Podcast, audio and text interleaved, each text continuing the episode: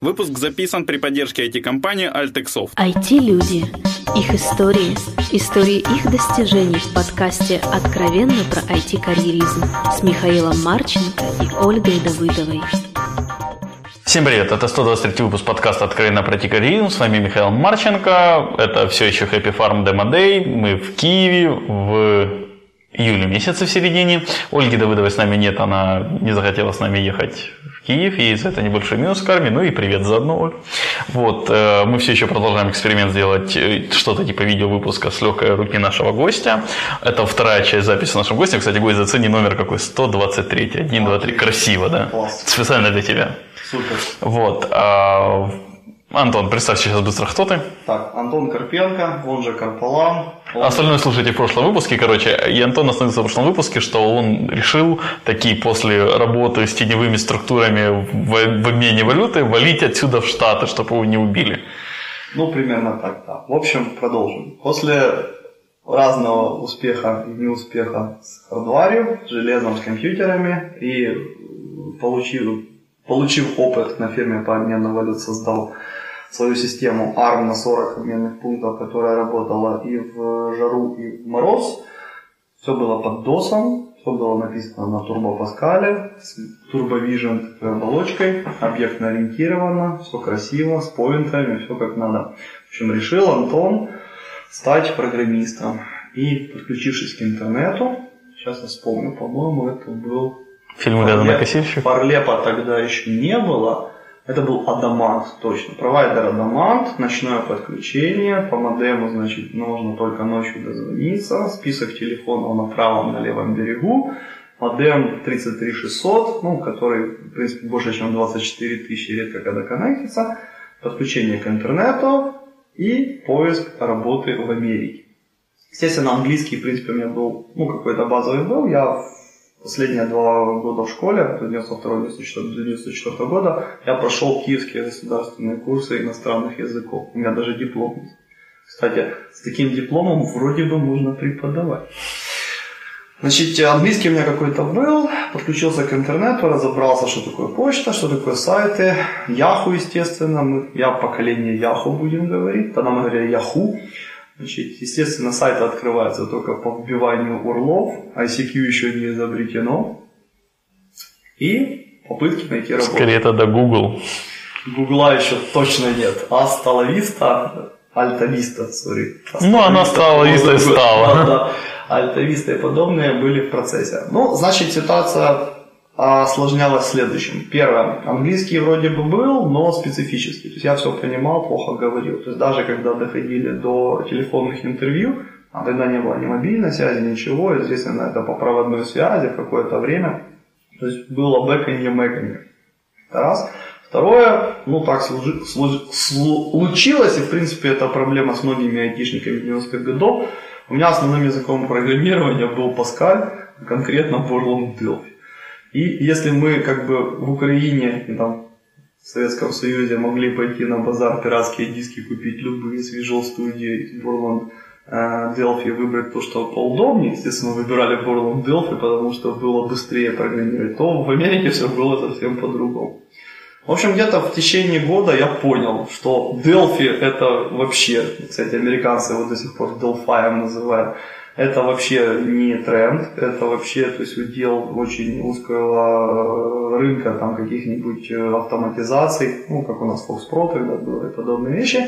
И я понял, что, в общем-то, э, наверное, хина не будет. То есть, в принципе, таких умных, как я, наверное, было очень много. А если еще насильники, ну, люди, которые на сях пишут, Java тогда еще особо не было, она только зарождалась.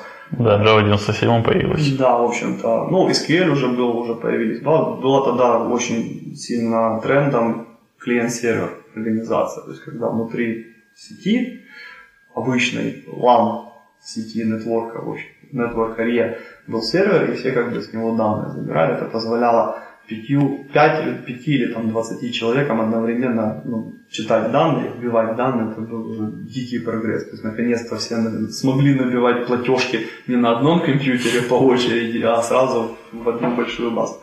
В общем, как бы то ни было, где-то к середине 99 -го года, ну, начал я с середины 98-го, к середине 99 -го года я понял, что кино не будет, и, наверное, в Америку меня не возьмут. Параллельно это все время, кроме сидения там в чатиках, тогда вот реально все люди сидели в чатиках, то есть общались, типа, писали друг другу какие-то сообщения, потом параллельно все видели, кто с кем общается. Но по ночам, что ночной интернет, я параллельно все-таки продолжал программировать для Delphi, у меня появились какие-то компоненты, которые, то есть можно было в этот Delphi установить и писать свои другие программы. У меня уже был C-Battle, то есть это вот, о, Морской бой? Морской бой. Воспользуясь случаем, прорекламирую. Если зайти на carpalam.com, там до сих пор есть такая игрушка C-Battle. Это уникальная игрушка, она написана на Delphi 2. У меня уже нет исходников, которые даже компилируются, но при этом даже в Windows 8 она отлично устанавливается, работает и работает все. Даже звуки, которые были ну, как бы красиво нарезаны из игр типа Warcraft, Doom и тому подобное. В общем, кому интересно... Ну, под Mac не пойдет. Ну, наверное, виртуалочки. Я бы откомпилил, но уже исходнички не компилируются. Ну, в общем, был у меня Сибатл, который я показывал, что я умею. Были у меня компоненты, которые я показывал, что вот, в общем-то, тоже что-то что могу, что-то понимаю, но на работу меня кто так не взял. Параллельно в интернете познакомился с парой людей, которые рассказали, что вот они тоже делают компонент. Ну, точнее, как познакомился. Я просто покупал диски на Петровке с э, Delphi компонентами, находил контакты, что там на, на русском, английском, ну, на румглише, грубо говоря, написаны адреса, куда высылать деньги. Были вот адреса Киев, были другие адреса. Я познакомился с парой людей.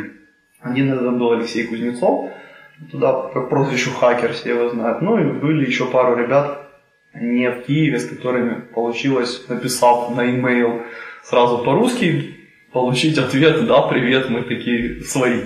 И вот, э, познакомившись с этими ребятами, мне объяснили, что, в принципе, можно делать свои компоненты, выкладывать их в интернет и даже зарабатывать на этом деньги. Это был для меня тоже опять открытие века о том, что можно прямо сидя из дому, создал что-то, какой-то программный продукт, ну, в виде программы или там компонента, выложить его в интернет и зарабатывать с этого деньги. Сразу не поверилось, но когда поизучал сайты, посмотрел, понял, что такое, наверное, может быть. И вот весь 99 год я занимался тем, что делал компоненты, Delphi абсолютно разные, переписывал чужие, писал свои, выкладывал, э, и все это дело продавал в интернет. Наверное, нет. Первую продажу в интернете у меня, наверное, получилось еще в 98 году. Вот к этому Сибатлу моему кто-то купил исходные коды. Потом за бешеные-бешеные деньги 115 долларов. Почему 115? 100 долларов мне должны были упасть на счет, а 15 это были всякие комиссии, которые на это уходили. Ну, в общем, весь 99 год я уже провел сидя дома. Я как раз тогда жил в режиме, ночью, то, э, зимой точно жил в режиме солнца не видел. То есть ложился, когда солнце еще не встало, а просыпался, когда солнце уже зашло. Но... Может, ты в Питер перебрался тайком? Ну, нет, это вроде бы был Киев, хотя тогда еще такой телепортации не было. Э, в общем, получилось. К, 90, к концу 99 -го года, особенно с Лешей Кузнецовым, хакер, который мы сделали первую свою виртуальную компанию. Ну как, он сидел у себя на теремках, я сидел у себя дома на Авалоне, и у нас была компания Hotel Mind Solutions. Классное название, что означает никто не знает, придумывал Леша. Ну, утиль, мозги, solutions. Да, утиль, mind, solutions, да, util. В общем, э, у меня к тому моменту появилась интересная библиотека компонентов для создания э, окон неправильной формы ну, так называемые скины, дырки, там, типа, круглые кнопочки, неправильной формы окна и тому подобное. Ну, тогда это модно было, никто это не умел делать. Я вот сделал такую библиотеку, при том на Delphi, потому что у меня даже ее заказывали, а можно такое на C конвертировать или на Visual Basic. Я гордо говорил, Visual Basic говно, на C мы не умеем, не будем, в общем, юзайте Delphi. И, в общем-то, пошло-поехало. То есть э, стояла цена, по-моему, то ли 75, то ли 100 долларов. Э, было несколько продаж в месяц, и это было уже круто. То есть, скажем так, во времена 98-99 года зарплата в 300 долларов в месяц для айтишника это было достаточно хорошо. Ну, если это примерно как сейчас Киеве 2-2,5 тысячи долларов там, да, для начинающего или там синьора. Поэтому это все из дому можно работать в трусах, а можно даже прямо в кровати. Ну, в общем, получилось плохо. Как раз э, где-то к концу 99 года на меня вышел э, тоже один из, из э, программистов, который тоже имел опыт а, в продаже программного обеспечения тоже компонентов. Мы поработали еще с ним одно время. Это было последний раз, когда вот в своей жизни работал по найму. Ну, не будем считать. Вот, Тот это FeatureSoft. Да, это PewterSoft, оно так написано pewtersoft.com. Это тоже игра такая, если ком переставить вперед, то получится PewterSoft. Ну, тоже такая шняга. Люблю такие шняги. Да, ну вот было так. Это Сергей Куриный, давно потерял с ним связь, в принципе, очень грамотный человек. Жди меня, Сергей, Да. слушай этот подкаст. При- Привет, Сергей, да, если что. Ну, в общем, мы там тоже делали Delphi компоненты. Э, Там у меня получилось хитрый опыт. Э, Я, в принципе, это, же еще времена института, еще продолжал учиться. У меня получился первый опыт, когда мы э, продали продукт, не написав его. То есть мы э, просто тоже продавали продукт. Прям как Билл Гейтс. Вот. Нет, ну, тут действительно такая ситуация. Когда ты читаешь чей-то другой опыт или там сказки, истории, ты как бы скажешь, вау. А вот когда ты действительно через это проходишь, вот мы опис- сделали описание, потому что будут такие, такие-то компоненты, будут делать то-то, то-то, выглядеть будет так, нарисовали логотип. И вообще еще не приступив к написанию, продали там вот, то ли 7, то ли 8 копий таких продуктов. Вот это вот у меня щелкнуло в голове. То есть вот точно так же, у меня щелкнуло в голове, когда моим армом пользовалось 40 человек, и при замене на другую программу все кричали, верните нам старую.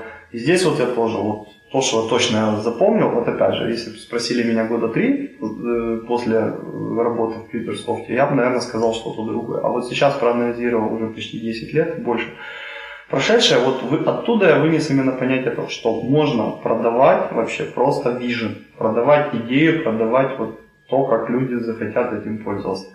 И получив опыт там и продажи невыпущенных продуктов, в 2000 году мы со своим другом, который познакомились тоже в КПИ, у нас было в свое время клуб такой, так называемый, любителей дума, ну, думать, в смысле, тогда была шутка такая, компьютер должен работать, а человек может думать, да, ну, играть в Doom. Вот мы играли в Doom 2, днями напролет, у нас была высшая, низшая лига, мы И участвовали... ты в какой лиге участвовал? Я был в высшей лиге, Димка был в переходящей лиге. Вот мы со своим другом Димой Головенько все-таки решили сделать компанию свою. То есть вот она 23 февраля 2000 года, у нее день рождения. Мы долго выбирали название, э, думали, что делать, что не делать, заниматься Delphi компонентами или делать какие-то продукты. Ну, в общем, как бы то ни было, 23 февраля, вот день рождения моей первой большой компании, за которую мне не стыдно. Она до сих пор существует, до сих пор там работают какие-то ребята, какие-то продукты продают. Я отошел... Это Пьюти- Питерсофт. Нет, это ABF Software. Ага. ABF Software Incorporated. Очень крутое название обязательно. Ну, Почему когда- BF? Что значит IBF? ABF у нас, э, ну еще раз говорю, мы выбирали долго, притом Димка очень настойчиво к этому относился. ABF у нас All Bugs Fixed. Все деньги пофикшены? Ну, bugs. А, баг, баг, все, bugs. Все, все ошибки, да. Ну, на самом деле мы просто хотели... Мое название рабочее было такое. Самопал Inc. Самопал Incorporated. Ну, поскольку S это Расходни рога и копыта. да, да, да. Ну, был самопал.ком был занят, поэтому мы решили все-таки. У Димы был аргумент называться по-другому. Ну и тем более, в принципе, тогда сайты были простые. Все, что начиналось на А, было в начале списка и был плюс. Некоторые компании тех времен даже назывались 001, 007, только для того, чтобы быть в списке раньше, чем буква А. Ну, в общем, IBF Software запустился, и э, мы когда запускали, у нас был, было требование такое, чтобы мы зарабатывали ну, каждый себе баксов по 200, по 300, при этом сидели, ну, в месяц, при этом сидели и могли ну, заниматься вот, лайфстайлом, так как нам нравится. К августу 2000 года мы задание выполнили. Наше количество продаж было больше 400 долларов на двоих, и мы как бы неплохо жили. После этого мы попытались уйти в аутсорс, то есть ну, какие-то заказы брать, какие делали заказы знакомым, одногруппникам, которые уехали в, там, в Америку или еще куда-то. Одно время даже пытались уехать всей своей компанией в Австралию, Вот, кенгуру. командой, да. Притом я даже прошел собеседование в Австралию, Димку не взяли. Ну, в общем, остались мы. Я не буду рассказывать долго про IBF, у нас все было классно, мы в 2000... Ну, Это был классический аутсорс скорее уже. Нет, это были продукты. Мы именно делали компонент в Delphi, у нас была очень крутая библиотека, мы стали стандартом, ну, наша библиотека шла на дисках с Delphi, более того, вот э, как раз э, в выпуске Delphi 6, при Delphi, когда делалось Delphi 6, я как раз попал в бета-тестеры этой Delphi официально, то есть типа, нам диски даже присылали сюда в Украину с э, бетой, мы подсоединены, были подключены к системе бактрекинга прямо компании Borland, для меня были опять квадратные глаза, вот эти люди, которые я там читаю в About, там Денитор, там Дэвид Интерсаймон, то есть Хелсберг, когда еще сам ну, человек, который .NET сделал, он еще в команде был, я вот с этими людьми, то есть, в принципе, на короткой ноге. То есть я им пишу баги, они их, на них отвечают, мы там общаемся, это было реально круто. Delphi 7 мы уже частично даже помогали разрабатывать. То есть вот так, просто маленькая компания, сидя там в квартире, ну, офис в виде квартиры на Амбалоне, а в принципе были частью разработки Delphi 7. С Delphi 7, кстати, шли, ну, начиная с шестого билдера и заканчивая, по-моему, 2006 Delphi, не помню точно. А Delphi еще кто-то пишет реально? Ну, иногда пишут, например, я. Иногда. Но это по привычке. Нет, пишут, но это очень нишевый продукт. Он сейчас развивается в сторону кроссплатформенности. Типа на Mac можно писать, даже на iOS что-то можно, но это костыли. То есть это реально костыли. Это быстро можно сделать, но C-Sharp его съел. Потому что, в принципе, C-Sharp это именно развитие Delphi, именно вообще и в языке, и в концепции .NET, эта библиотека висит. Ну, в общем, все, все неплохо получилось. В 2001 году я активно подключился к такому комьюнити под названием SVRUS, это софт- Шарове Россия был такой. И, в принципе, как раз образовался так называемый SDEV, Independent Software Developers Forum. Это комьюнити всех русскоязычных э, разработчиков программного обеспечения, именно продуктовое. То есть это вот Касперский, это, там, не знаю, может кто-то помнит Регеты, флешгеты, ну флешгеты не наши были, Регеты, БАТ, Зебат и тому подобное. Забот это русский. Зебат это Молдова, Молдове. То есть это наши товарищи, друзья. Зебат и тому подобные продукты. Мы со всеми ходили, знакомились, тоже были квадратные глаза, там, ой, ты бат писал, о, ты то писал, в общем, примерно так же. И это уже пошли конференции, это пошел уже цивилизованный именно рынок, именно бизнеса. То есть мы начали э, договариваться с вот, компаниями, которые обслуживают наши платежи там, или какие-то компании, которые ритейлом занимаются, чтобы они слушали нас, объясняли, объясняли им проблемы с выводом денег сюда. И, в общем-то, мы вот это вот именно айтишное комьюнити о том, что можно деньги принимать, о том, что карточки вот эти Pioneer появились, и все это, в общем-то, ну, одна из наших заслуг, потому что мы вот с этими всеми платежными системами и со всеми, ну, на короткой ноге. Мы, мы их клиенты, в принципе, одни из самых топовых, и, соответственно, они нас прислушивались. Часть, как бы, людей, которые вот были в СВРУ, с DeFi, они как раз и есть основатели вот многих этих компаний, которые как стали потом аутсорс. Обычно все-таки немножко мы разделены, ну, продуктовые не от аутсорсинг компаний, но, в общем-то, мы всегда дружим, всегда друг друга знаем и И общаемся. когда ты пришел, скорее, наверное, когда ты вернулся к паяльнику, насколько я умный дом, когда ты работал над ним, что это было? Значит, темный дом э, не покидал. Ну, в общем, тут же опять ситуация такая. Я всегда занимаюсь несколькими делами по одной простой причине. Я делаю достаточно быстро, и если я что-то делаю, а другие должны там проверить или делать, мне надо чем-то заняться другим. Поэтому я всегда и паял умный дом, и там мебель собирал, и все. То есть умным домом я начал заниматься, в общем-то, э, в тот момент, когда появилась возможность купить квартиру, или оформить квартиру, или там сделать не... Когда рост продаж уже превысил Да, 400 в на общем-то, да. В общем, когда мы уже наняли первых программистов, когда у нас уже, в общем, появились, мы сделали, как сейчас говорят, pivot э, с Delphi Components и Tools for Developers на End-User Software, и у нас э, первые же программисты, которые пришли, так получилось, что их же первые тестовые проекты, которые они писали, начали неплохо продаваться. У нас вот была линейка э, решений, backup решений для Outlook Express и Outlook.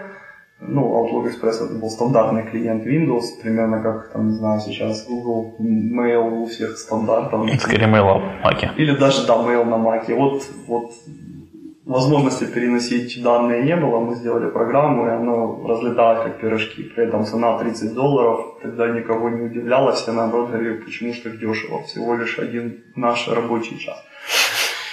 В общем, были хорошие времена. Просто в 2005 году мы росли, э, но в 2004 году у меня родился ребенок, у меня там по своим внутренним в общем, скажем так, жена не потянула самостоятельно жить с ребенком, мне пришлось немножко отключиться от компании, заняться воспитанием ребенка и больше уделять времени дома. И, в общем, получился такой, я это называю кризисом среднего возраста, после которого я сказал, что, ребята, давайте, наверное, будем что-то менять. Потому что вы в моей квартире, э, сиди, ну, офис в моей квартире, э, сидите, делаете продукты, и ждете, когда я вам расскажу, что сделать, как сделать для того, чтобы ну, мы вместе заработали деньги. Но тем не менее, все равно, то есть мы разошлись абсолютно добрыми, то есть мне так и шутят, когда Дима встречается, ну, говорит, Карпалан, спасибо за компанию. В общем, это в реале такие. Значит, с IBF э, я ушел в 2006 году, это в марте, по-моему, в общем, это 6 лет я точно еще отпраздновал.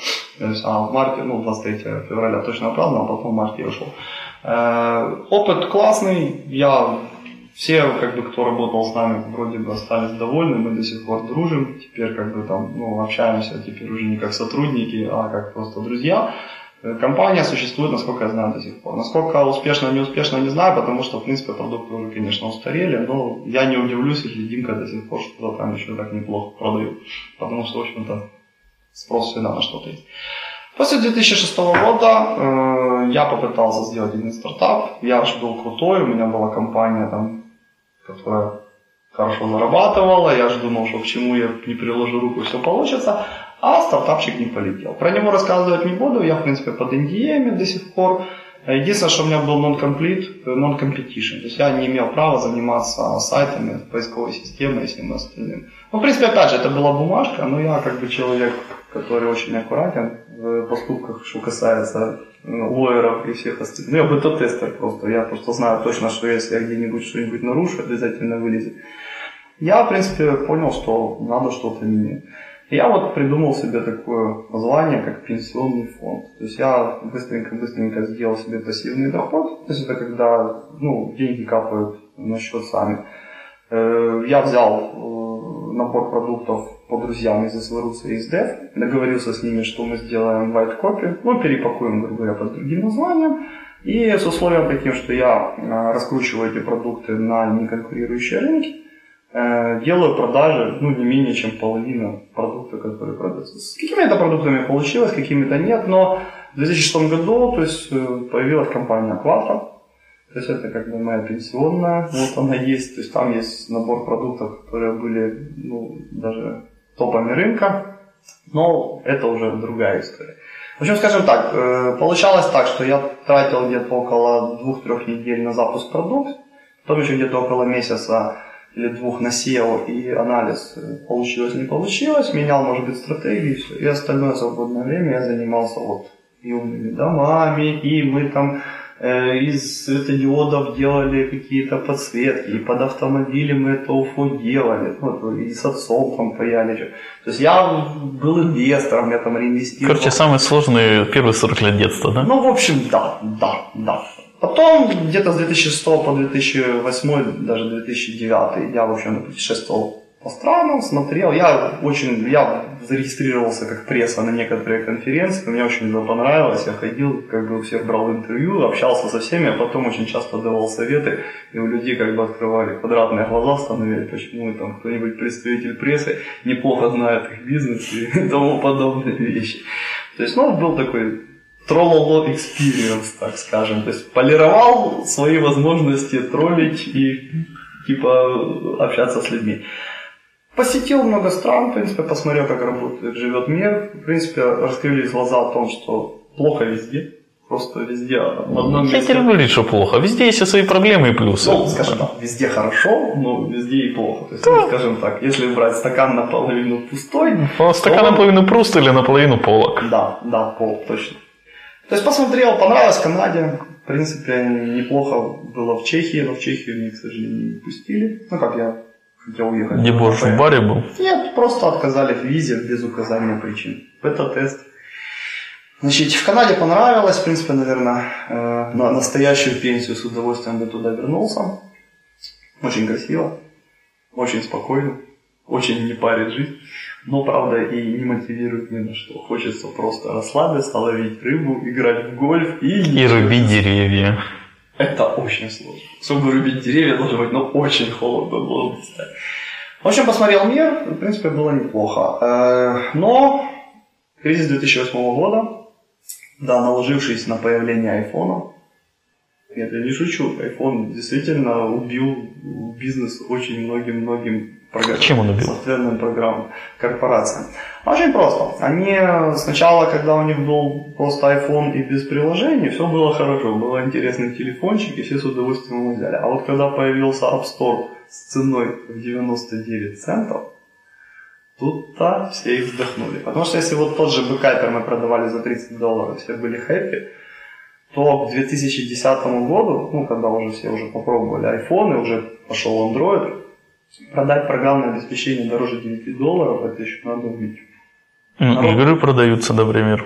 Именно, игры продаются, и можно игры бесплатно раздавать. Фримиум появились, другие модели, free-to-play модели, когда можно играть абсолютно бесплатно, но если хочешь побыстрее, можно купить.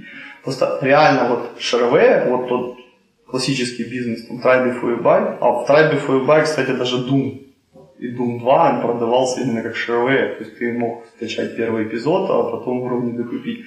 Этот весь... Ну, мне такой подход больше всего до сих пор нравится, когда он есть в App Store, например, даже. Нет, ну, я ж не говорю, что всем надо бросить.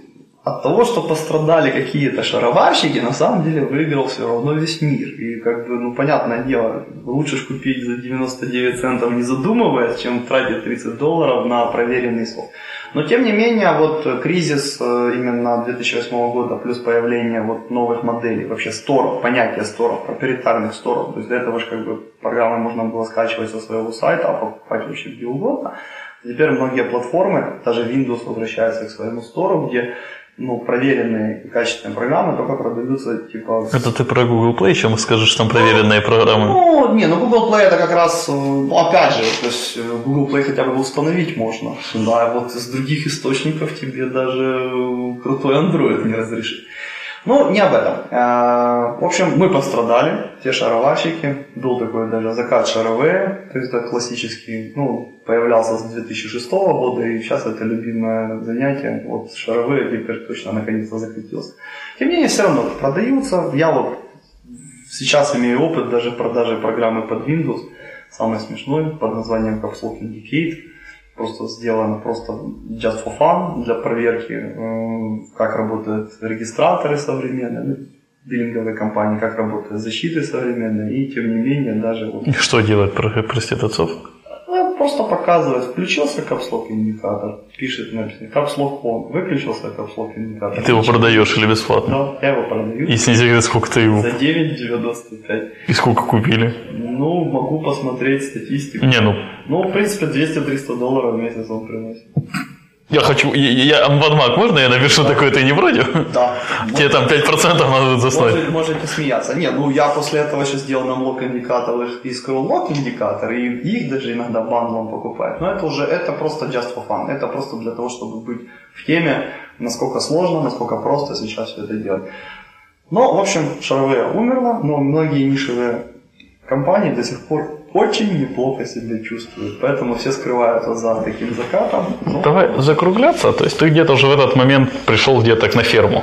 Да, и вот получилось так, что когда закончился, закончилась лафа, когда можно было ездить по любым странам мира, а пассивный доход покрывал любые твои косты за день, то есть, ну, там, не знаю, сходил по ресторанам, поездил, отдохнул, а вечером на счету все равно денег больше, чем было утром. То есть, когда такая лапа закончилась, да, я присоединился вот как раз к киевской, ну, украинской стартап-тусовке, э, помогал где экспертизой, где еще чем. Ну, а в общем, Венцом этого всего получилось так, что в октябре 2012 года после э, отбора некоторых стартапов в Happy Farm меня пригласили сюда, сказали, Карпалан, приходи к нам, у нас тут много девочек, а техники много и проблем с технической экспертизой тоже немерено, присоединяйся к нам. Поскольку, в принципе, стартапы и бизнесы меня всегда интересовали, я присоединился, и вот на данный момент, на момент записи этого интервью, я вот Happy Farm Business Incubator работаю на должности CTO, Chief Technology Officer. Помогаю стартапам выбирать правильные технологии, фиксить баги, ну еще иногда кабеля отношу. Какие у тебя дальнейшие планы?